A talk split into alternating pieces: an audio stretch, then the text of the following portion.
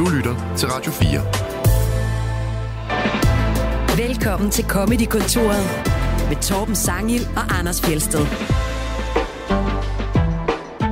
Året lakker mod enden, og i dag der udnævner vi årets shows 2023. Det gør vi i selskab med en hjørnesten i dansk stand-up, den altid fremragende Thomas Warberg. Velkommen til dig. Mange tak, og tak for det fine ord. Uh, vi har det ikke fra dig, men der er noget med, at du laver et show snart. Det er premiere den øh, 11. januar på Blå Stater. Du har det ikke for mig. Mit femte one-man-show, og det bliver fremragende. Der er stadig lidt billetter tilbage, så skyld jeg. Og du har det ikke fra mig. Det er faktisk shows titel. Øh, og ja, det er først senere, jeg fandt ud af, at det har Gecko fra øh, Familien på Bryggen også en podcast, der hedder. Det går lidt ondt på mig. Men, Men jeg synes, I er meget tilfældigt, jeg tror. Nej, ikke meget. øh, ja. Nej, ja, så det handler lidt om øh, det handler lidt om det der med at blive øh, forældre og pludselig det blik man får på sig selv, hvor man opdager Gud. Jeg, jeg, er, det, jeg er et andet menneskes rollemodel. Det, den er ikke helt god. Jeg er nødt til at rette op på nogle ting hos mig selv og sige, jamen, hvorfor har jeg egentlig de fejl? Åh oh, Gud, dem har jo mine forældre. Og, og så det der at kigge på. Så ikke, ikke sådan en stor farshow, men dog det der med at, at, at pludselig blive tvunget til at, at holde spejl op for sig selv. Kig på sig selv på en ny måde. Ja, ja, lige præcis. Så der er nogle øh, jokes omhandlende at være blevet far og, Ja. øh, og den slags. Ja, ja. Ej, ja, det er godt. Det er jeg glad for at høre. Da jeg lige var startet med at lave stand-up for way mange år siden, der begyndte jeg kort efter at skrive for et ungdomsblad, der hedder Chili, Ja. øh, som nogen måske kan huske. Jeg kan huske det. Der kan jeg huske, at jeg skrev sådan en lille artikel om noget med, hvad øh, komikere altid jokede med. Og en af de ting, jeg skrev, var at, at blive 30 år gammel. Ja. Øh, fordi dengang jeg skrev den artikel, der var alle første generations komikerne lige fyldt 30. ja. Så Vivl og Poul Carstensen og Gindberg og Hjortøj og dem der. Og jeg var sådan lidt, ah, så skal alle, og så har alle deres eget blik på, nu er de blevet 30, bla bla bla. Og sidenhen fundet ud af, det er ret meget det samme, når øh, man så får børn. Ja. Alle komikere har lige, fordi den der fødsel er så vanvittig en oplevelse, så alle får lige deres eget take på øh, fødselsjokes. Og jeg er lykkelig for, at jeg nåede at blive far før Talbot og Mark, så jeg kommer ud som den første komiker. Så hvis man stadig vil have det her frisk, så er det altså mig, man skal købe billet til. Og så kan man Er se jer der- tre, at Ja, mærke? ja, også tre. Første er jer tre, ja. Ja, og så kan man se dem og tænke, det har Varberg der været inde omkring. Ja, det, er- der, er- der er i hvert fald en uh, god mængde uh, shows, man skal se igennem, hvis man lige skal tjekke om, er den her, uh, du ved, uh, hun, uh, giv hende en ekstra sting, når hun skal sy sammen. Er der nogen, der har tænkt på det før? Ja, ja lige præcis. Ja, jamen, jeg, når Mark ringer mig op, så siger han, jeg tænker på det, og siger, jeg, jeg, jeg, gider, jeg gider ikke høre det, fordi at, jeg laver det bare. Altså, du skal ikke, du skal sgu ikke jamme med mig for tiden. Jeg nupper det til premieren. Hvordan går det med din lille open mic scene ude på Vesterbro? Uh, det går rigtig, rigtig godt, faktisk, synes mm. jeg. Vi havde lige mandags øh, 15 komikere på på to timer. Lavede Jesus. som, øh, ja, fem minutter, det nåede vi øh, igennem. Øh, ret skønt, faktisk. Øh, helt fyldt. Så det går rigtig, rigtig, rigtig godt derude. Jeg har jo været forbi øh, med min datter på Ja, et tidspunkt. ja. Øhm, øh, det var en fornøjelse. Nej, det er jeg glad for. Øh, jeg kan godt lide det der ritual med, at, man, at du går ud og siger, det var en svipser, og så råber publikum, en heroisk svipser. For ligesom at vi minder hinanden om, at ja, det her, det er det altså her bare... det er, er bare open mic. Man Ja, skal det ikke forvente, at bare det... for sjov. Jeg havde sådan et, øh, der sad et ældre bord helt op for, eller et bord med nogle ældre mennesker, og så da jeg, gik- inden jeg gik på, så sagde jeg, og øh, ved I, der kommer et comedy arrangement nu? Og sagde de, vi begynder at fornemme det, siger jeg. Altså, jeg, jeg har så mulighed for at gå nu, eller jeg også bliver hængende. Og så, øh, så i, i, hele første akt, så sad, det var to par, så sad de der. Og så i anden sæt, så var det kun konerne, der sad der. Men de blev hængende under det hele. Nå, så var gik altså- mændene. Ja, men koner var altså igennem det hele fra øh, unge homoseksuelle mænd, der talte om at starte regnbuefamilier, til, øh, til en kvinde, der var lang, lang, for lang snak omkring, hvordan hun barberede sin egen underdel. Altså, det var meget, meget skønt. Kan man snakke for længe om det? Jamen, det, altså, jeg, det ved jeg ikke. Nej, jeg synes faktisk, det var passende. Jeg Er det- synes, det, Er det ikke faktisk- bare med en skrabber? Ja, øh, nej, det er det ikke. det, Anders. se, det var nemlig også. Og det er derfor, man skal gå ud og se nogle open mics, så man kan lære nogle ting, Anders. Og det er sådan, jeg gør det. Ja. Nej, nej, nej, nej. Der er, det viser sig, at der har åbnet en verden siden, du og jeg først købte vores første underlivsskraber. Ja. Bare øh, råber folk så også øh, en heroisk svipser undervejs i showet, hvis der er nogen, der laver nogle jokes, der ikke går så godt. Det ville jeg elske, hvis de gjorde. Og for det ville jeg have, hvis man tænkte, den gik faktisk okay hjem, og folk bare sådan, det var en svipser. Ah, var det det? Men det sjove er faktisk, så nu havde jeg 15 på.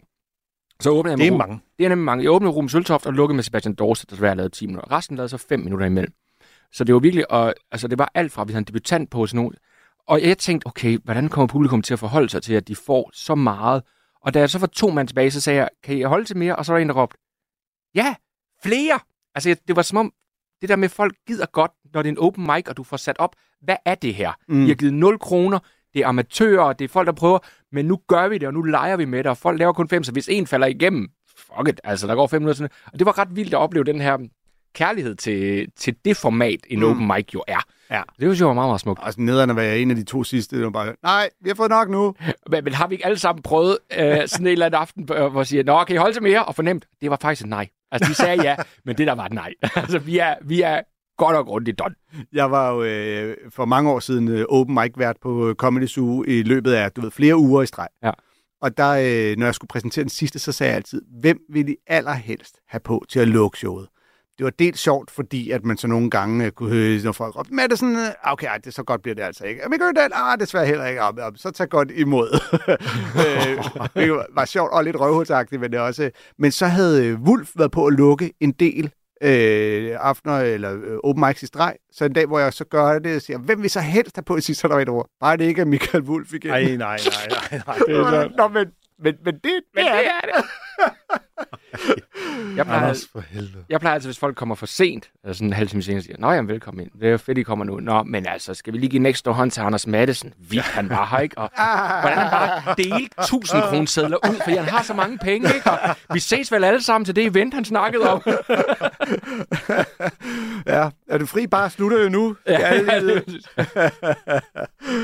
det er skægt fundet på. Øh, Og fordi sidst du var herinde og fortalte om det, Ja, ja. der kom der online en masse øh, diskussion fra folk, der var meget sure over, hvordan du øh, lavede decideret kønsdiskrimination. Ja, det er rigtigt, fordi den er quoted dernede, ja. Ja, lige Ja. præcis. Ja. Det, var, Og altså, det var nok i virkeligheden tre personer, ikke? øh, som reagerede det er dem, på der fylder hele. Twitter. Ja. Ja, den, der, det har jeg brede skuldre nok til. Det må Ja. de gerne blive lidt små sur over, så tager jeg den på mig. Ah, men først Ja. du får startet manusfæren op derinde, så, øh, så Men den er, det meget. den er stadig kønskvote dernede, og det man kan jo sige ret dejligt og smukt, så betyder det, at der kommer jo flere og flere, og der er jo kvinder, der kommer op efter showet og siger, hey, må jeg, må jeg optræde næste gang? Så vi begynder jo at inspirere et eller andet dernede, og, og den er jo den, altså mandagen, der er jo kø til at komme ind, så, så det er jo noget, publikum gerne vil have. Ja. Og så må man sige, nu havde vi jo lige opfestivalen her også med talentprisen, hvor, hvad var det, 6 ud af 7 eller 5 ud af 6 i finalen var jo var kvinder, så der er jo et eller andet, der ulmer nu, og, og har haft en eller anden aktie i måske har givet det en platform, og forhåbentlig kan man øh, tage det med videre, så der, der sker jo et eller andet fedt lige nu. Hvem havde valgt de finalister? Øh, det havde Juen, som jeg var en del af. Okay. Ja. Det er, jo ikke, det er jo ikke uden grund, jeg kaldte dig en hjørnesten i dansk stand Thomas. Ej, men det var faktisk, men det var faktisk, så det var mig og Michael Schødt og Natasha Brock, som var Juen hver eneste gang. Og det var faktisk sådan undervejs, hvor vi sådan lidt, men hvorfor? Altså, det var jo afgjort over seks aftener, så mm. de der indledende var mandag, tirsdag, onsdag. Og det var sådan, hvorfor, hvorfor er det igen kvinden, der er den sjove? Fordi det begynder jo at blive Mm. altså, næsten et problem nu. Altså den anden vej rundt også. Ikke? Man vil jo gerne vise, man vil heller ikke have, at det skal være sådan noget, hey, se, vi har bare været, men det var bare, det var tydeligt. Altså, det var, nå, men det var bare, det var dem, der slog igennem, ikke? Og den aften, hvor det så var en mand, der gik videre, var det vel fordi, der ikke var nogen kvinder på? Mm, var det det? Nej, jeg tror faktisk, han slog han ikke endnu. Det kan jeg overhovedet ikke huske. Okay. Han er vores tidligere øh, elev på stand-up-skolen. Stefan? Ja. Ja, ja. Ja, han er virkelig også sjov. Ja. ja. ja men han, han lyttede også efter. Ja, det. Jeg tror ikke, vi kan tage æren for 100 procent han. 100 procent. Vi det har lært ham alt, hvad han ved. Men det er jo tof. Altså, man skal altid huske, at en tal- talentkonkurrence er tof, fordi så er du op imod 4-5 andre i løbet af en indledende, og, og det kan jo være altså, detaljer, der gør, at en ryger videre, den anden ryger videre. Og så er du bare ikke med i finalen, og i princippet kunne du måske have været den næstbedste, men du røg ud i indledende i den første. Ja, ja. Og det kan man så sige, det snakker vi lidt om med nogle af de deltagende, at næste år kan det godt være, der skal være en, en runner-up-runde også. Så nogle af dem, der har en mulighed for at vinde sig en plads i finalen. Fordi det, blev, det er, der vi havde deltid i den sidste runde, øh, stod den mellem øh, Grit Jakobsen, så, så ender med at vinde det hele, og så Christian Hemmingsen, og, og for fuck's sake, hvor var Christian sjov, ikke? Altså, det var han virkelig, og det var Mm. bare, det var, det var millimeter, der afgjorde, at- men det, blev- og, og, og Grit var så god, hun ender med at vinde det hele. Men Christian kunne nok godt have været runner-up i finalen også, ikke? Men han, han trækker bare den uheldigt. Så det, det, der er jo altid ja. sådan noget, der er enormt nederen. Og det er jo det samme dengang, når man lavede de der DM i stand-up, ja. Ja. hvor det også var turnéer rundt for at vælge øh, finalister. At øh, en ting er at sige, du, er du så den sjoveste? Du er den sjoveste i aften. Ja. Altså, der kan være kæmpe stor forskel. Det kan godt være, at en anden han er sjovere end dig 9 ud af 10 aftener. Det her, det var bare den 10. Ja. Øh, altså, du ved, FCK kan også slå Manchester United. Jamen lige, lige præcis, øhm, men, øh, men der lavede de jo netop også det, at de sagde, om så er der, giver vi et wildcard ja. Ja. til en. Og jeg kan nemlig huske, der var et år, hvor at der var en fyr fra Jylland, og nu piner det, men jeg ikke kan huske, hvad han hed, Rasmus et eller andet, Næsgaard måske, Ja. som altså to år i streg var blevet slået ud indledende af ham, der endte med at vinde. Ja. Og altså, det er også Jamen, det er tough. Han kan potentielt set være den næstbedste. Ja. Så nu, nu synes jeg, vi lige skal give ham chancen. Ja, ja og så der, det, her, det tror jeg, vi har taget som lærepenge til næste år. At, Ja. at det skal, der skal være den mulighed også. Der er, der er et par erfaringer at gøre sig fra de der prisuddelinger. Jeg tænker også, at, øh, at øh, komikernes komikere måske kan uddeles på en anden måde. Det var en fejl. Øh, jamen, jeg havde lavet en, en pris, der hed Komikernes Komiker, i det håb om, at, eller i den idé om komikere ville selvfølgelig se hinandens shows. Og det viste sig, at det gjorde de simpelthen ikke. Altså, de er for travlt med at lave deres eget. Så da vi ligesom nåede frem til, hey, vi skal finde ud af, hvordan vi stemmer, så blev det ret hurtigt øh, tydeligt, der var ingen, der har set hinanden. Så hvad gør vi? Mm. Og så blev det jo bare, Nå, så må vi jo tage den som en lidt fjollet måde, og så blev det øh, en, en Robinson-ekspeditionsafstemning derinde, som Ja. endte lige, og altså, Ja, det, blev lidt noget, det blev lidt noget rod, ikke? Og der, Der er der, noget svedt lidt der. ja, og der kan det jo godt være, altså der kunne jeg måske godt, så det var mig, der ligesom var en af der, at der man siger, okay, hvilke priser skal der være i år? Vi havde sådan en la- long list på 20 forskellige priser. Og der kan det godt være at næste år, man siger, skal den komikernes pris, skal den reelt eksistere? Fordi det, det, nu blev den jo en, en, en, en bedste venpris på en eller anden måde. Ikke? Altså, men ikke altså noget fra dem, der fik den, fordi de er jo virkelig gode. Og, men det bliver sådan en skulderklap-ting i stedet for. Det skulle jo et eller andet sted være, nu har vi set alle de her shows, så her hvem vi synes er den bedste. Hvad er den mindste bakke, du er villig til at dø på? Det hedder bogstav. Det hedder ikke bogstav. Og du har fuldstændig ret, og jeg er sådan en, der kommer ja. Ja. til at sige bogstav. Bogstaver. Og jeg, og jeg, har, jeg tager nogle gange mig selv lidt, for jeg tænker, jamen, det er jo, en, det er jo staver i en bog. Jamen, det er, og, og, og, Men, men det er sådan et eller andet, der bare er kommet ind. det er, det er en københavns dialekt, som de har insisteret på nu. Og der er ikke noget værre, end at komme som jyde til København og få rettet alle dine ord. Nej, det siger forkert, det siger forkert, og så har de bare, og så kommer de Men til... det er Det gør jo dialekt. også, I siger neutral og sådan noget dernede i Sønderjylland. Og Sigel. Jeg har aldrig sagt aldrig. Men de gør det samme. Det er det samme med Østerfej Maxgade. Det hedder simpelthen Østerfej Maxgade. At det er simpelthen ikke et K. Men der, der synes københavnerne jo, at de gerne må bestemme, hvad gaderne hedder, ikke? Jo. Og det hedder Siger- Tagens Vej og Vores Vej, og sådan er det. Ja. Så, ser du så også et ma- magasin? Eller må man godt sige magasin? Jamen, siger du boghandel? Nej. Nej, jeg gider ikke høre på det. Læ- læser også en, øh, en bog og ikke en bog. Ja, jeg gider ikke høre på det. Det er en, det her hedder bogstav, og det er den mindste bakke. Og jeg, vi, en vi lille behøver ikke spille nogen klip for min skyld. Vi kan sagtens tage den her. Men når, det, det var, når du siger en københavnsk dialekt, så skal vi bare huske, at øh, den københavnske dialekt er jo det, vi kalder rigsdansk. Nej, Ej, det er ej. det simpelthen Der vil, jeg holde, der vil jeg holde med Varberg. Den, den går simpelthen. Ja, det er, øh, det er simpelthen noget bagl. Du det prøver så at høre sådan en gammel København, sådan noget Preben Møller Hansen. Det er med min dialekt, altså. Ja. Ja. ja. Ej, han er måske også så langt fra riget. Ja, det, Rigsdansk, som man kan komme. det er min øh, mindste Bogstaver. bakke. Ja, bogstaver. Rigsdansk, det er sådan noget, jeg tæller. Okay. Ja. Ja. Og hvad, vil du ikke sige, det er københavnsk i et eller andet omfang? Øh, jo, men ja, eftersom jeg vokset op på Sjælland, har boet i Sønderjylland i nogle år, og nærmest snakket jysk, da jeg flyttede til København, og folk sagde, åh, du snakker jysk. Altså, du har tilladt, tillagt dig dine Jeg har, det, er, rigsdanske det, det er ligesom en øh, blanding af de forskellige ting. dialekt, så det nu er og bedre kunne blende sådan, ind i kultureliten. Øh, nej, nej. men, jeg, men jeg er sådan lidt en papegøje, der tilpasser mig de steder, hvor jeg er. Så da jeg boede i, i Sønderjylland, så begyndte jeg at få sådan en, en jysk accent, ikke? Mm. Så, ja. Hvor boede du i Sønderland? Øh, ja, jeg har jo...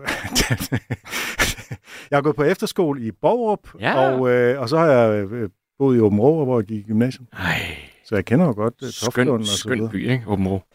Jo, det er det. Min mor bor der nu, og det, har en, det er uafhængigt af hinanden. Nej, åh. Men det, øh, nu skal det ikke handle, altså, nu skal det ikke handle om min af hinanden, og Åben Rå er en skøn by, og din mor bor der. Øh, nej, nej, jeg, jeg, at jeg, hun boede der ikke, da jeg boede der, Ja. ja. og jeg har ikke boet der, da hun boede der. Vi har boet der uafhængigt af hinanden. Okay. Ah, jeg tror, du ville sige, at det er en skøn by. Ikke fordi min mor bor der. Hun, hun, hun følger efter dig. Hun vil bare så gerne bo, hvor du bor. Men hver Ja, hvor gang... jeg har boet. Ja. Ikke? Og nu flytter hun snart til København. Lige til at sige. Det virker som om, du prøver at flygte fra Ja, din og så rykker, rykker du til Gråsten. Nå, vi skal, vi skal udnævne årets shows. Ja. Og øh, jeg begynder. Ja, det synes jeg. Øh, altså, det med at sige årets show, det er jo sådan, lidt ligesom det sjoveste nogensinde, ikke? Eller Det er komikernes komiker. Med, ja, med alle de forbehold, der nu engang er. Men vi har valgt et show hver, som vi synes er et af årets bedste shows. Ja. Men der er også sket det øh, de seneste år, at hvor man før kunne se stort set alt ny god comedy på Netflix, så er de begyndt at sprede det ud på alle mulige streamingtjenester. Så er der nogen, så skal du se på HBO, eller på Amazon Prime, eller på Disney+, Plus, og så er der jo så øh, dem, der simpelthen bare lægger deres shows direkte ud på YouTube, øh, øh, helt gratis, ingen nævnt, ingen glemt. Eller det er jo ret, mit Det ligger der, virkelig så har vi i hvert fald ikke nævnt at glemme, glemt at nævne det. Men, øh, men det er der også mange amerikanske komikere øh, og engelske komikere, der gør, så, så Og man skal Spotify. orientere sig, orientere sig bredt, hvis ja. man vil have styr på alle showsene. Og man skal have masser af tid, for der kommer virkelig meget Ja. stand-up. Altså, nå det. Nå, Men øh, det kommer nok ikke som en overraskelse, øh, i hvert fald ikke for de faste lyttere af programmet, hvad jeg udnævner som årets show, nemlig John Anders Mulaney's, Nå ja. John Mulaney's show Baby J, som jeg var inde og se live. Var du ikke også det, Jo, Thomas? Ja, jo. jeg synes nok, ja. Jeg synes, jeg kunne huske, at vi mødte hinanden i forjen. Ja. Øh, så derfor er jeg nok øh, lidt biased, fordi det er jo... Men det er bare en af de øh, helt store stand-up-oplevelser for mig, øh, at være inde og se det der show. Øhm, fordi, også fordi, jeg synes tit, når øh, amerikanske komikere kommer til Europa, så er det sådan lidt, så, så laver de lidt sådan et prøveshow, men tager fuld billetpris for det og sådan noget. John Mulaney, han gav den på fuld skrald. Mm. Altså, man fik virkelig... Øh, I hvor høj grad lignede showet på... Øh, var det i DR's koncertsal? Ja. Hvor høj grad lignede det, det show, man så ser på... Øh, Netflix? meget, i meget høj grad. Okay. Øh, der var fuld øh, knald også på scenografi og øh, hans kostyme og så videre. Hvad, du ser lidt skeptisk ud. Var du ikke, øh, du var ikke lige så glad som mig, Thomas? Jamen, jeg har faktisk et kritikpunkt af det show. Ja. Så det er et fremragende show. Men, Nu er jeg jo øh, tidligere misbruger. Og det handler jo om øh, John misbrug. du er al- tidligere alkoholmisbruger. Ja. Og jeg sad, sad under hele det her show og var sådan lidt, men hvorfor tager du stoffer, John Mulaney? Der er intet tidspunkt, hvor han tager det lag ned. Det bliver sjove anekdoter om intervention og rehab. Men jeg sad og tænkte, men du har jo ikke gjort arbejdet, ven. Nej, men det kan være, det kommer næste gang. Altså, Ja, det men jeg, jeg forstår godt dit kritikpunkt. Ja. Men jeg tænker, at nu har han ligesom... Det er stadig ret nyt. Ja. Altså, det var i, øh, i 2020, tror jeg, han øh, fik den der intervention og kom mm. på rehab og sådan noget. Jeg tror, han, øh, han har selvfølgelig været igennem en proces, fordi han har været i alle mulige gruppeterapi og sådan noget. Ikke? Så jeg vil tro, at han har været igennem en proces, hvor han også har overvejet, hvorfor. Men som det fremgår i løbet af showet, så begyndte det allerede, da han var barn. Ja. Altså han begyndte at drikke øh, alkohol som seksårig og få smag for det ret hurtigt, og altså øh, øh, lokkede folk til at, øh, ham og hans bror lokkede folk til at købe sprut til dem og sådan noget. Så han, han har en eller anden idé om, han altid har været det. Ja. Men du har ret i, det er jo det vigtige spørgsmål, øh, hvorfor drikker Jeppe, som det hedder Jamen, hos. Holberg, ikke? Ja, og jeg, jeg, manglede, jeg følte, at han åbnede en dør, og så gik han aldrig rigtig ind ad den. Og det, men det er måske bare med mig og min historie. Jeg sad ja. og tænkte, men John, er du okay, ven? Eller, eller ligger der et tilbagefald i overmorgen til dig? Men jeg tænker, der kan sagtens komme Han to, hvor han går, går ned i det der. Og det han i hvert fald gør, det er, at han jo kigger nådesløst på sig selv og alle hans tricks, han lavede Ja, ja. med folk, øh, øh, og, og hvor, hvor åndssvag og opgivet og, og manipulerende han var og Ja. sådan noget. Så det er jo ikke, fordi han skåner sig selv. Nej, det gør han ikke. Det er Jeg rigtigt. synes, der nok er, øh, og der hen mod slutningen kommer der også altså en, en ret sådan hæftig øh, selverkendelsespointe om, at førhen, der var han, øh, gik han enormt meget op i, hvad andre folk tænkte om ham, og nu er det gået op for ham, at øh, der er ingen, der kan behandle ham dårligere, end han har behandlet sig selv. Og det er meget Så det er jo ikke, fordi det er ren skæg og ballade. Nej, Der det er er, også det er en refleksion. Det er Men du har ret i, han går ikke ned i, hvorfor han har haft det behov, og måske har han ikke helt fundet ud af det endnu. Nej, det Måske det. er der også noget øh, fysisk, genetisk i det, øh, Ja, ja. når hans bror nu også. Ja, det Jeg kan ved det ikke. også være lidt, at han ikke har tænkt, der ikke, der ikke var den sjove vinkel på det, hvis det bare handlede om, jeg har arvet en form for misbrugsgen. To, jeg tog det, fordi det var fedt. Altså, det er jo ikke sikkert, at han er nået til en større kendelse end det. Nej, det var måske det, jeg sådan, sad, uh, havde sådan en følelse af, at jeg tænkte, Nå, men det er måske også, jeg har siddet i en del afvendingsmøder, ikke? Hvor, man, hvor man nogle gange sidder med nogen, der tænker, ja, ja, det er da rigtigt, det er da, det er da, det er da nogle gode anekdoter, du fortæller der. Men vi er jo ikke kommet ned i kødet endnu, er vi det? Nej. Altså, Men er du og, selv nået ned i kødet, så hvorfor du drak? ja, det synes jeg da, jeg er. Okay. Ja. Og så, så det har, der har været en anden øh, forklaring, end at du øh, hang ud med nogle andre, der også drak rigtig meget i, i en branche, hvor vi ikke lader den der drikke, når vi skal på arbejde og færdig med arbejde. Og... Ja, det tror jeg da, der var. Det Okay. synes der var. Ja, det var da. Det er det arbejde, man sidder og gør på daglig basis med en psykolog i overvis, ikke? At finde ud af, nå, hvor Ja. fanden fungerer sådan, og, hvordan, og hvad, er det, hvad er det i den situation, netop når, når Anders Fjeldsted så vælger at, at, at, om onsdagen efter at have drukket mandag tirsdag at tage hjem til sin familie. Hvorfor er det, jeg stadig sidder der, ikke? Altså, hvad, hvad, hvorfor, er det, hvorfor er Anders ikke syg i potten, og jeg er syg i potten? Nej, det skal jeg tog hjem til min, min familie og tænkte, hvorfor bliver jeg ikke hængende og drikker med varmvær? det var noget, der også mig, Anders. ja, det er undskyld, undskyld. men, Men, men det er et øh, godt show. Det er et ja. ja. rigtig godt show. Øh, men vi skal høre to klip, øh, som et som handler om øh, dengang han ligesom var, var på stoffer, og et fra afvænding, og de handler begge to om læger. Og det første klip her øh, handler så om den læge, der hedder Dr. Michael, der gav ham alle de recepter på afhængighedsskabende medicin, som han havde, havde lyst til. Do you know how hard it is to get a doctor to write you a prescription for a pill you don't need? It's not hard. it's so easy. It's so it's so easy. Here's what you do, or here's what I did, but don't do it. But if you did do it, it would totally work. Okay. um, go on, uh, go on like WebMD. Search doctors in your zip code. Okay, and then sort the results, lowest rating to highest. You will not need to scroll far. Find the doctor in your area with the lowest number of stars. This person needs your business. Is this a bad doctor? Nay, nay. This is the best doctor. Dude. You can walk in there and it's like Captain Phillips. You can be like, look at me. I am the doctor now. You can use their computer. Check Yahoo News or something. I had a doctor in New York City that just wrote me prescriptions. Dr. Michael. No last name. Oh, I don't mean I'm protecting his identity. He never told me his last name. Even before the pandemic, Dr. Michael worked out of his apartment on 2nd Avenue. That's odd. I'd go to see Dr. Michael and I'd knock on his door, and he'd always answer the door like this. He'd go, My wife Minerva is sleeping. Like, really paranoid. But he wasn't saying, So keep your voice down. It was as if he was saying, I didn't just kill my wife Minerva. So then we'd go into his kitchenette. To call it a kitchen would be a great exaggeration. and we'd have our appointment. I'd go, I want Clonopin. And he'd go, okay. and as he was writing it out on the pad and tearing it off, he'd go, oh, what's it for? And I'd go, I have anxiety.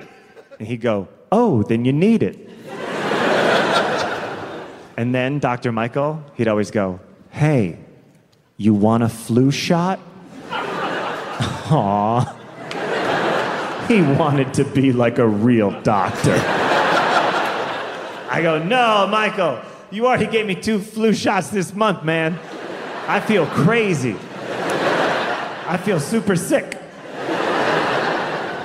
And he go, do you want a B12 shot? You want a vitamin shot?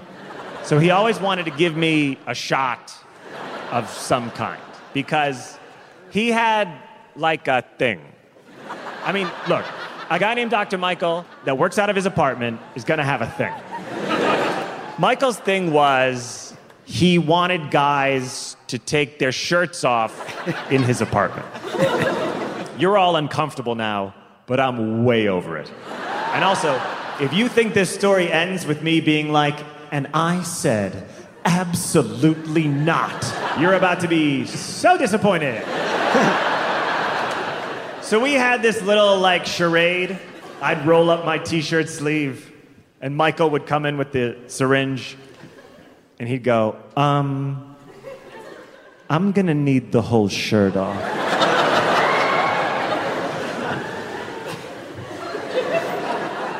I'd be like 30 Clonopin, two refills. Whoop. And then the sexual harassment would stop, to be fair. So maybe that was his whole thing, was just getting guys to take their shirts off. Or maybe there was something about me with my shirt off that stops sexual harassment. You know, that story has two morals. One, now you know that. You didn't used to. The other moral is this you should get vaccinated and get a booster and all of that. But these days, when you hear people be like, just trust doctors. Anytime you hear someone say, trust doctors, just remember Somewhere in a kitchenette sits Dr. Michael. And if he's so trustworthy, why is Minerva always sleeping? Ja, det var Dr. Michael. Det er skide godt. Ja. Ja.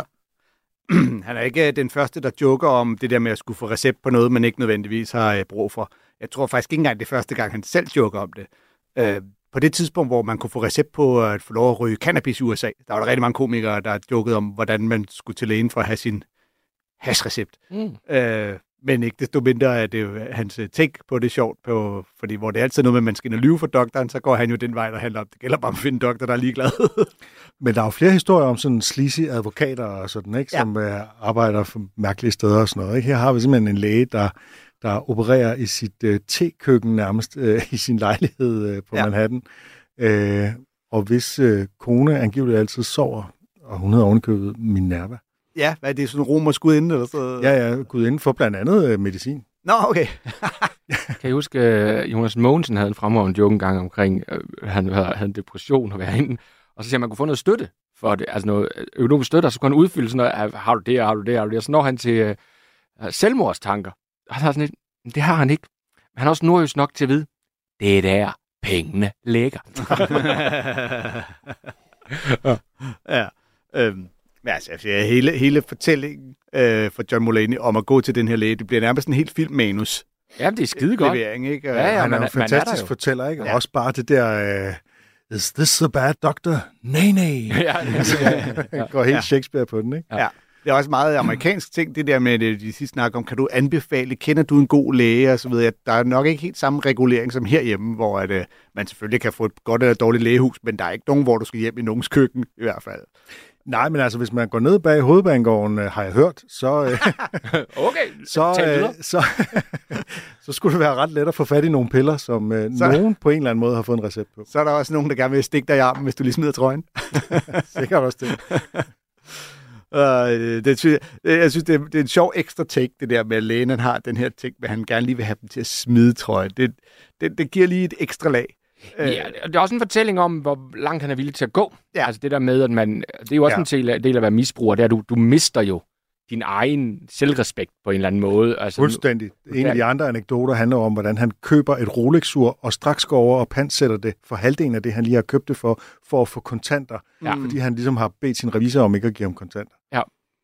Så det, er jo netop, altså, altså, det kan jo virkelig meget, ikke? Jo, jo, jo. Jeg studser lidt med, det, det er sjovt, det der med, at han så kalder det, øh, det der lægen vil give ham vaccine, de kalder det shots. Ja. Du ved, uh, Wonder Flu shot. Ja.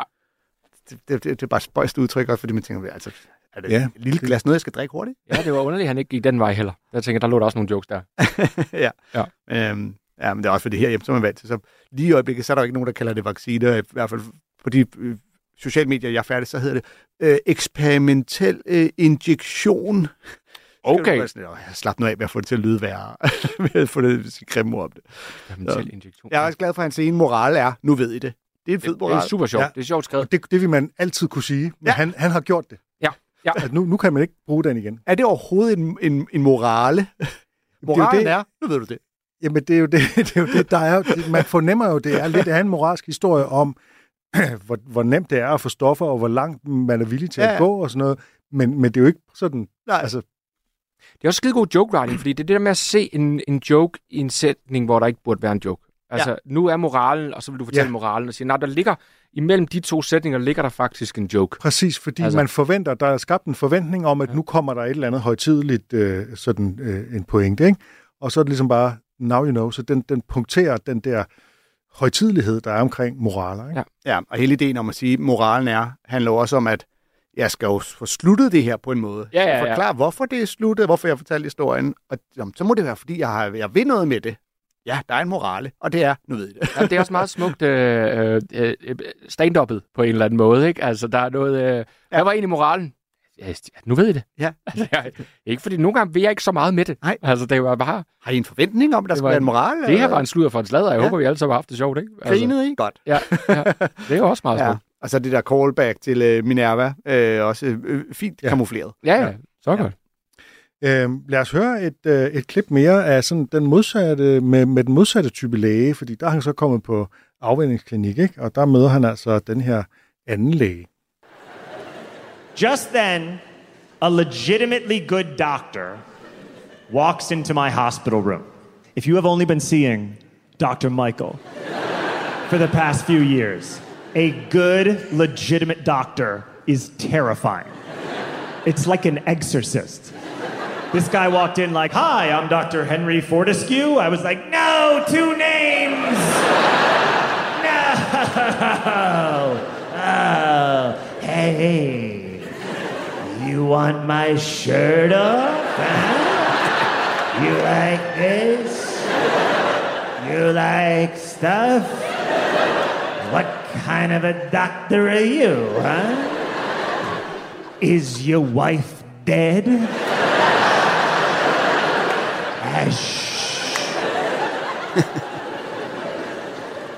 I scream at this doctor. I go, Where's my Clonopin? We cannot give you your Clonopin. Why not? We are a rehab. I cannot give you a Schedule II narcotic under Pennsylvania state law. And I said, Pennsylvania state law? Well, what if we go to a pharmacy in New Jersey? you see, I thought he was telling me about a predicament that we were both caught up in. Like he was like, look, I would love to give you these pills. You are clearly a super chill young man, bobbing and weaving in a hospital gown and a pair of New Balance sneakers for the past 12 hours. But this pesky state of Pennsylvania. Oh, doctor! What if we go to a pharmacy in New Jersey? Oh my God, no one has ever thought of that. You're the first drug addict here to have a scheme. Let's go in my car. You're clearly ready to leave the grounds. Der bliver spillet meget på, ligesom, øh, hvad der foregår inde i John Mulaney's hoved, og så øh, denne her øh, ordentlige læges realitet. Ikke? Ja, ja. Øh, og så øh, snakker vi jo nogle gange om det der med, at man som komiker øh, præsenterer en situation, og så laver man act-outet bagefter øh, af den situation, man lige har snakket om. Ja. Men her, der, øh, der gør han jo, han præsenterer en situation, men så laver han så act-out af, hvordan han ønskede eller håbede situationen havde været. Ja. Så man ligesom undgår det, man nogle gange netop ser et act-out af det, du lige har hørt. Her der får du så et act-out med et andet take, som varierer det lidt. Og det er jo simpelthen for at demonstrere, hvad, hvad ville der ske, hvis det faktisk var sådan, som John Som- Mulaney ja. i sin syge, øh, øh, øh, hvad hedder det, øh, øh, stofbefængte hjerne forestillede sig, ikke? Øh, Ja. Konsekvensen af det, ikke? Ja, og så er han jo, man kan jo så sige, at nærmest alle, det, han, alle de historier, han fortæller, bliver jo nærmest præsenteret i løbende act-outs. Fordi det er så, ja, så manusagtigt med, så sagde han det, så siger jeg det. Jeg har så også en, en god tanke, som, som øhm, var en ting, vi sad... Jeg arbejder nogle gange sammen med en gut, der hedder Jacob Snor, som er en virkelig, virkelig dygtig impro-skuespiller, som øh, jeg har med til at se mine shows en gang imellem. Og han sagde en ting i forrige shows, han sagde, har, har du gjort dig nogen overvejelser om, hvem vi møder i løbet af dit show, og hvem de er? Og det, og, og, og det gør han godt, det her at sige. Det, her, det er jo i princippet bare en dialog mellem to. Ja. Men faktisk, hvor mange mennesker møder vi i den her dialog?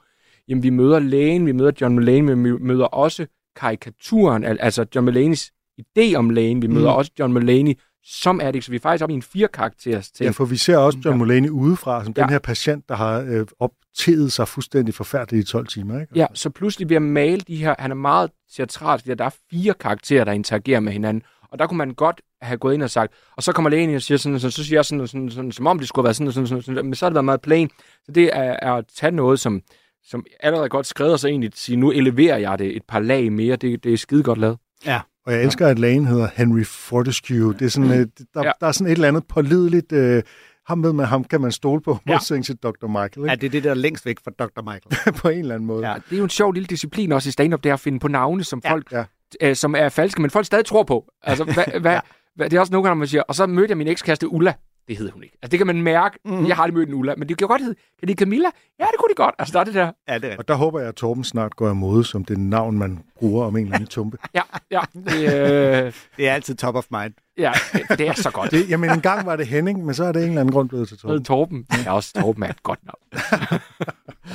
Ja, men, ja, men som helhed, så er, øh, altså udover showet er skide sjovt, så er det, når du sidder og ser det på øh, Netflix, øh, bare flot. Altså rent æstetisk, den her kæmpe sal, øh, sådan en smuk gammel øh, sådan musical teater cabaret Og så total farve, altså total knald på farverne, så den Ja, ja. overdrevet øh, selvlysende alt muligt. Ikke? Ja, og hans øh, Bordeaux-jakkesæt Ja, ja, ja, ja, med matchende slips, der nogle gange faktisk passer til det lys, der skyder op på øh, scenografien bagpå. Og, øh, det ser. Men han er også meget en, øh, hvad skal man sige, sådan en øh, øh, opera musical scene komiker i jakkesæt, mere end han er en øh, killer øh, lokale og jeans på komiker.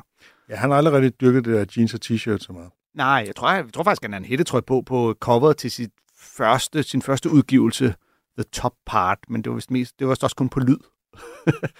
Ja, Men, øh, øh, men øh, i det hele taget, altså man skal næsten se, næsten se hans act off. Det, det er altså virkelig sjovt, at han står og ligesom, øh, lader som om han krænger sin skjorte af og bare gerne Ja. vil blotte sig for den her nye læge. Og jeg kan også godt lide, bare lide den der øh, øh, sætning, you like stuff, som er sådan fuldstændig Ja, hvad som generisk. ja, ja, for jeg er villig. det er det hele. Lige præcis. ja. ja. Nå, John Mulaney, en anbefaling, kan ses på Netflix. Øh, jeg valgte øh, Shane Gillis med Beautiful Dogs, på, øh, som du kan se på Netflix, hvis du laver den lille, det, lille trick at rende ind på din profil og ændre sproget til engelsk, så må du godt til Shane Gillis. Ellers så skriver den bare, øh, det er et show, der findes. Du får ikke lov at se det. Gælder det samme med Pete Holmes' nye? Det vil jeg virkelig gerne se. Jeg kan ikke finde det nogen Øh, øh, måske. Prøv, øh, prøv Ja, det vil jeg lige prøve. Ja, eller også har Pete Holmes lagt sit op på Prime, eller... Nej, det ligger nemlig på Netflix. Okay. Lægger Jamen. Man kan bare ikke se det på Man kan bare ikke se det ja. på dansk. Ja, så kan prøv at. Ja, Det er i hvert fald et øh, tip. Før der hed tippet, at man skulle google det, og så trykke på linket på Google, og så hoppe den derind. Men den har, den, øh, den har de Det er knækket noget nu. regn ud. Så nu har vi fundet, en- vi har fundet et nyt loophole. Okay. Men lad være Ja. at sige det til nogen. Nej, problemet er, har sagt det ind i en øh, mikrofon. Og men alle, der lytter til Comedy-kontoret, vi er en hemmelig klub, der Okay. holder den slags. Bortset fra, at Netflix også hører Comedy-kontoret. Gør de er det? et problem, ja. Det var derfor, de fjernede den fra Google, Nå ja, som det var vores tidligere trick. Du tror ikke, det er, fordi der er en stikker blandt vores lyttere? Og det kan være. Men så kunne man måske også sige til Netflix, at I søde og gør det. Altså, jeg betaler kontingent. Altså, må jeg ikke blive se de her shows? Ja. ja. I har dem. Bare gør dem uh, Ja, det tilgængelige. det. I hører vores program gratis. Vi betaler for at se Ja, jeres lort. giv mig- I det mindste ikke? Giv mig de her shows, mand. Øhm, ja, fordi på øh, podcast, der kan du høre alle vores, der skulle du ikke ændre noget.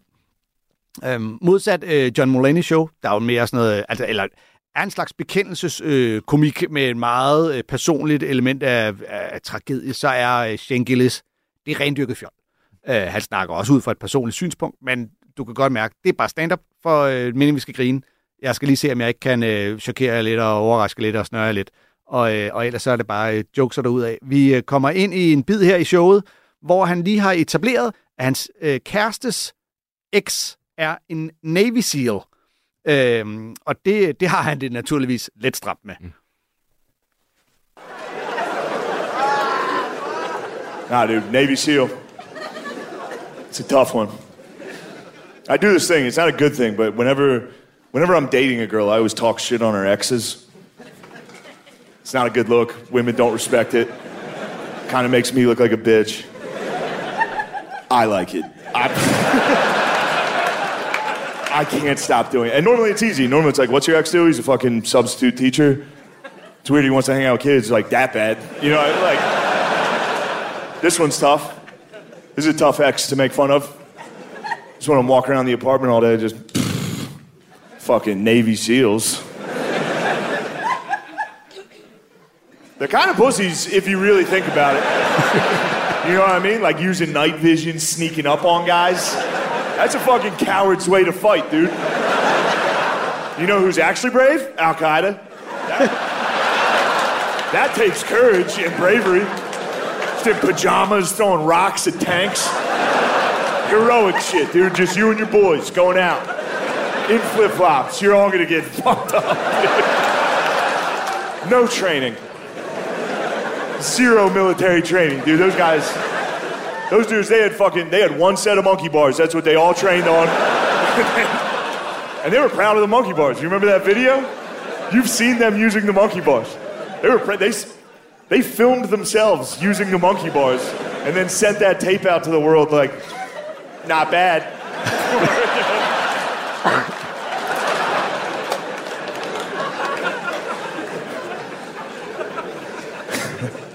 buddy of mine watches like uh, like death videos on the internet. I don't. He watches them. If we're hanging out, I'll watch. We watch. I watch. Fuck.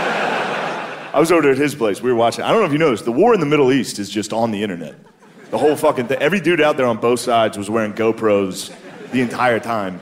Like you can watch it. We watched like three hours of the war in Iraq. And after the first hour, I found myself starting to cheer, not cheer, but like relate. I felt like I could relate more to the monkey bars guys. You know what I mean? They were a little more my speed. You ever wonder how you would do out there? Watch those guys. Those are just normal fucking dudes. Second shots are fired. There's no game plan. Everyone's, oh shit! Very relatable. Guns jamming. Try to fire a rocket, it goes straight fucking backwards. They're very, they look like me trying to fire a gun. Their feet move when they shoot. Very relatable. They also never won. They, nev- they got fucked up every single time. Bad. They would blow up like one truck every five months. They'd be just as surprised as everybody. Shit finally worked out. You could hear it in their voice. Someone blow up, they'd be like, oh!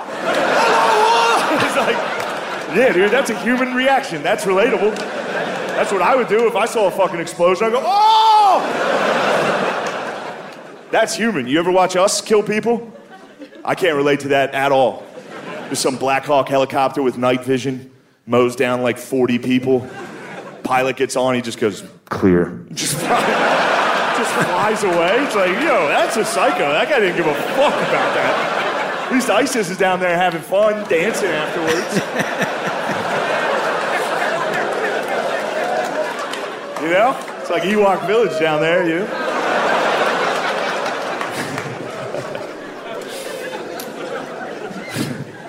Also, I'm not I'm not actually pro ISIS. All right? It's just a Navy SEAL did fuck my girlfriend. and I am having a pretty tough time dealing with that. It sucks, dude. Can't get it out of my head. Vi skal måske sige, at monkey bars, det er sådan nogle, man, man går i armgang i, sådan nogle stativer. Ja, armgangsstativet for legepladsen. Ja. Ja. Det Den, er skide godt. Ja, det skal ikke. Jeg har ikke rigtig dyrket Shane Gillis. Jeg har nok hørt øh, rygterne i gangene. Øh, Ja, han er blevet sådan helt uh, trendy blandt danske komikere, ja. Ja. man skal høre Shane Gillis. Ja, jamen, da han lige blev opdaget, og det her nye show kom, der, der spredte der sådan en... Han er det nye Ja. stemning. Ja, så jeg har ikke, og, og der skal I vide om mig. Hvis noget bliver hypet, så nægter jeg at anerkende det. Så er jeg altid, det, det er sådan her, og det, du giver det hvad som helst, så er jeg sådan lidt, Ja. det, det, det er sikkert ikke for mig der. Hvis det er en del af ens personlighed at gå mod strømmen, så, ja. så er det irriterende, når der, er nogen, når der kommer noget hype omkring noget, man gerne vil være med på. Ja, så var jeg sådan lidt, det, det, det, kan, det kan, jeg kan ikke tro, det her kan være godt. øhm, det, jeg synes er virkelig interessant ved det her, det er, hvorvidt det er rigtigt, at hans ekskærestes, eller hans kærestes eks er Navy SEAL. ja. Fordi det, uden det er det jo bare en skide god bit. Men med det bliver det retfærdigt gjort, at han gør det. Mm. Og det, hvis det bare er skrevet, så er det sindssygt godt fundet på. Altså, hvad, hvad, giver dig, hvad giver dig hele vejen ind, i stedet over for et amerikansk publikum, Ja. at gå den her vej? Fordi der var jo noget på et tidspunkt, var det Frank Vam, der havde en ting omkring, øh, når der er en, en, en dansk soldat, der dør, så er det altid, så kommer de andre ud og siger, bedst fyr overhovedet. Mm. Bedst fyr. Der er aldrig nogen, der siger, og egentlig ikke, Han var også røv. er jo lidt røvhul, ikke? Ja, han var, han var lidt irriterende. Ja. Han var ikke særlig god soldat. Ja, og det bare mærke, det er bare en dum stemning, han, der bliver skabt i rummet allerede. Der er et eller andet, der er svært at gå ind i. Ikke? Ja. Ja. Så det synes jeg virkelig var øh, godt lavet, det der. Men han, øh, altså jeg vil jo så også sige, at selve øh, den der betragtning om, at øh, hvis din kæreste eks er noget, du ikke føler, du kan leve op til. Ja. Altså den der med, at ens selvværd skal håndtere, at det, det tror jeg rigtig, rigtig mange, i hvert fald mænd, kan levende kan øh, sætte sig. Det gælder for kvinder for den sags skyld, ikke? ja. Og øh, så, så jeg ved ikke, om hun har været haft en eks, eller om han bare har haft, du ved, tanken eller følelsen og tænkt, hvad er det, hvad er det værste? Ja. Altså, hvad vil være det værste at kunne øh, præsenteres som ekskæresten? Ikke? Jeg, jeg tror, Jim Jeffries har haft noget med, at hans øh, kæreste har været kæreste med Michael Phelps, og den var lidt svær at leve op til. Ja. Og han havde en kæreste, der havde været til et eller andet uh, Fest swingerfest med Madonna. Ja, og Dennis Rodman var der, ikke? Så, så, så det er jo ikke nogen ny tanke, det der med, åh, øh, Men det er så samtidig også en fed måde at få etableret og komme ind i en joke, der handler om, nu skal vi tage al-Qaidas parti. Ja, lige Men præcis. det er da svært bare at sige, Ja. at øh, du ved, jeg holder med fuck de der Navy Seals, men nu ved vi, hvorfor han har problemet med Navy Seals, og så er det lidt mere retfærdigt gjort, og så kan man pludselig Det følge er med ikke, det det er retfærdiggjort, men det, det viser jo sådan en, det er jo sådan en smålig Ja. ja. jalousi-ting, ikke? Eller, Ja. ja. Men, og det gør det lettere for os at få os andre til at hoppe med på, jeg kan da også bedre forholde mig til at være ham med stenen ude i ørkenen. Ja, lige præcis. Altså, det, der ham, der ikke kan finde ud af det, det er da totalt mig. så hele bitten er skiden god uden hele ekskæreste ting. Men, eller, men når du er der det, så er der du jo hans Ja. kamp i det også, Ja. ja. som bliver ret fantastisk. Så det er et lag mere. Det er skide godt lavet. Og så er nu klippet lige ud, inden han, han faktisk laver parallellen til det der med, han har det svært med, a Navy SEAL was getting tactical on my sweet baby's pussy. Okay. Altså, hvordan han bare rykker ind, getting in in every corner, clear, clear. Hvorimod han selv bare er sådan lidt, øh, hej, hej, juhu! Det er. Ja, det er en fin parallel, han får lavet der. Øhm, jeg tænker, at vi øh, skal droppe den anden bid med Shane Gillis, og så hoppe vi videre til øh, Varbergs øh, bud, sådan, så vi øh, når det. Ja, sidst du var herinde, der anbefalede du uh, Mark Marons From Bleak to Dark. Hvad har du med den her gang? Jamen, jeg har Mark Marons øh, From Bleak to Dark. Ja, det er også et godt show, Ah, Thomas. må jeg lige sige noget? Ja. Fordi, så det jeg faktisk ville gøre, da I skrev, hey, kom med dit bedste, det var, for jeg var på Edinburgh Festival i år. Øh, den største comedy festival i verden. Og jeg så simpelthen så meget godt. Og i særdeleshed, så var der tre, jeg gerne ville have vist jer, som øh, en hed Phil Ellis, som lavede det hele i et kattekostyme. Øh, og det var bare musik og fjol, og det var røvsjovt, og jeg, jeg, jeg hulkede, så jeg lå på gulvet. Så en gut, der hed Ian Smith, som var øh, sådan en øh, nordenglænder, som bare kom ind, og jeg har sjældent været i et rum, der hvor en komiker ejede det rum så meget. Og det var ret vildt. Jeg var i nogle af de sidste dage på NB Festival, og jeg kom ind, og pludselig var der, det var mig, og så nærmest øh, samtlige paneldeltagere, jeg har set på 8 out of 10 Cats, var der, og mig. Fordi det var, okay. det var, det var okay, her er hypen på festivalen, og nu begynder det at være slut. Alle ved det, det vi skal ind og se. Så jeg sad... Men, men du synes stadig, det var godt? Jamen, jeg synes stadig, det var godt dog. Ja, jeg synes virkelig, det var godt. Men det var meget sådan at, at sætte, for jeg kom ret tidligt og sidder og så, okay, nå gud, er han her? Nå, er hun her? Er, okay, han er her. Altså, det var sådan, det var, Sig lige nogen, lav lige nogen. jamen, hvad hedder, jo, hende, øh, der er hende, øh, hun er spastisk lammet, som er med, øh, hedder Rosie, et eller andet, øh, sad, sad til højre for mig og, og gjorde sådan med en albu ind i armen på mig, når det var sjovt.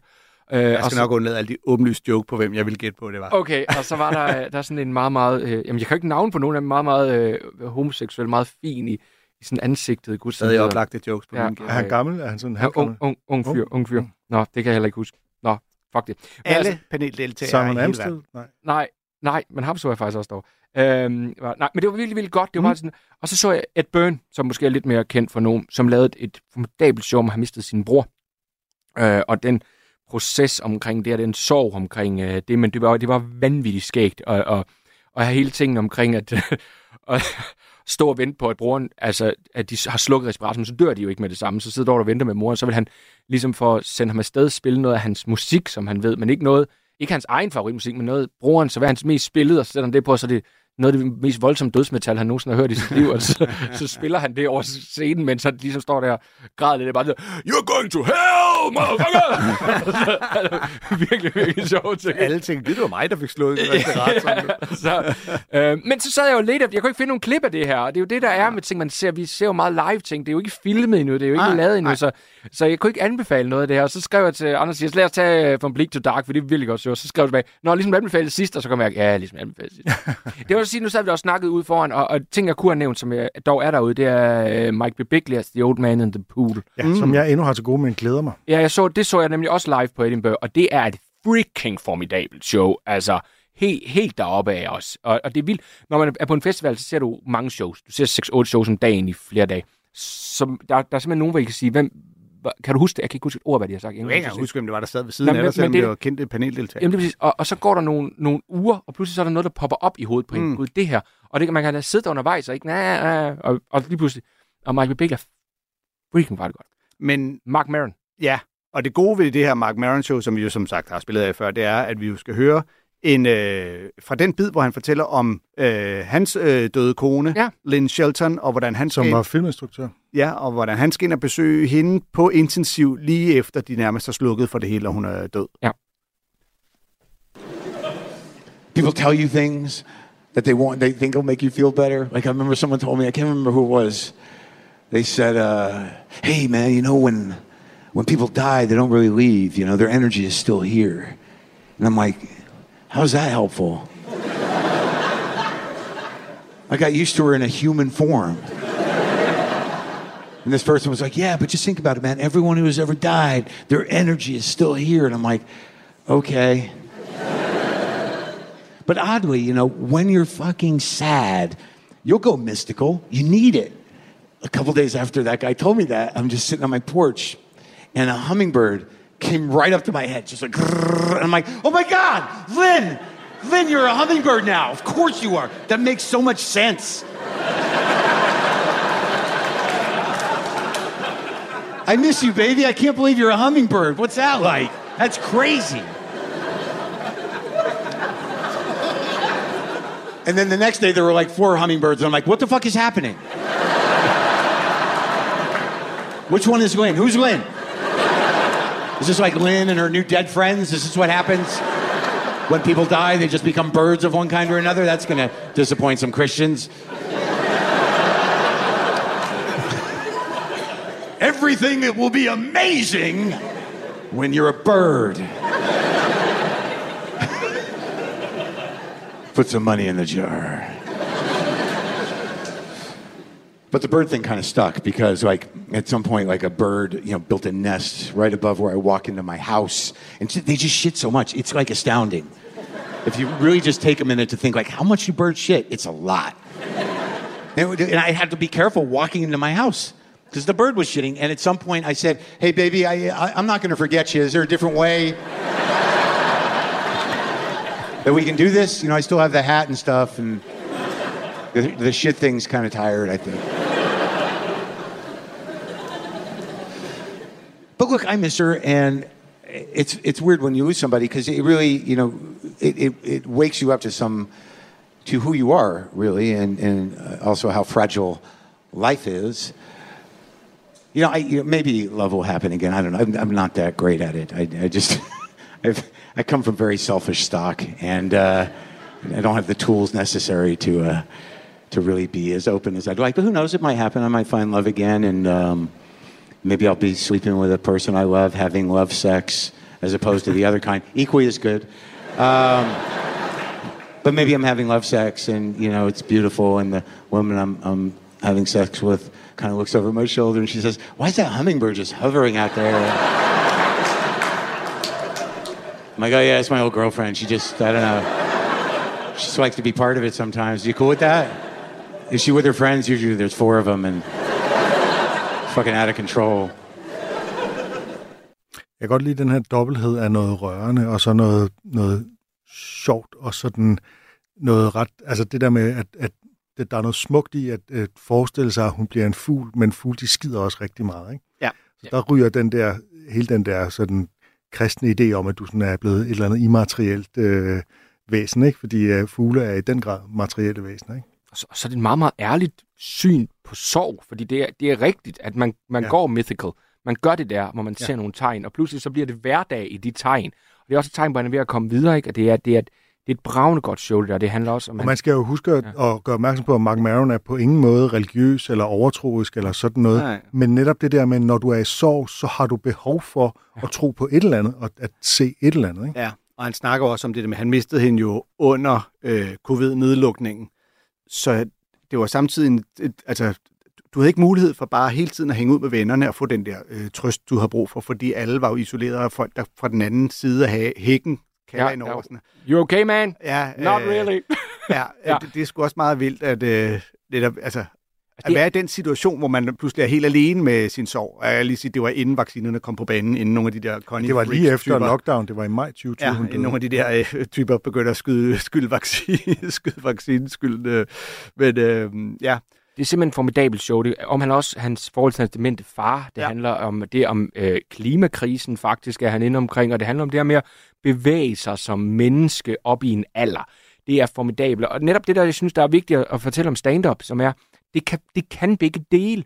Det kan sagtens være en, en fjollet aften, hvor det ikke handler om noget. Hvis komikeren på det tidspunkt er der i sit liv, der, det behøver ikke altid at være, gå derned og en gang imellem så er komikeren der i sit liv, og så er det det, det handler om, og det kan være lige så fantastisk. Ja, præcis. Og man ja. kan finde den grad, øh, som passer en bedst. Ikke? Vi har jo nærmest hørt tre eksempler, hvor at øh, Mark Maron er meget bekendelse og Ja. alvorligt og, og, og sjov undervejs. Og John Mulaney er nogle meget alvorlige emner, som han også laver meget sjov med. Og så Shane Gillis, som bare er sjov med sjov på om ting, som er lidt fjollede Ja. ja.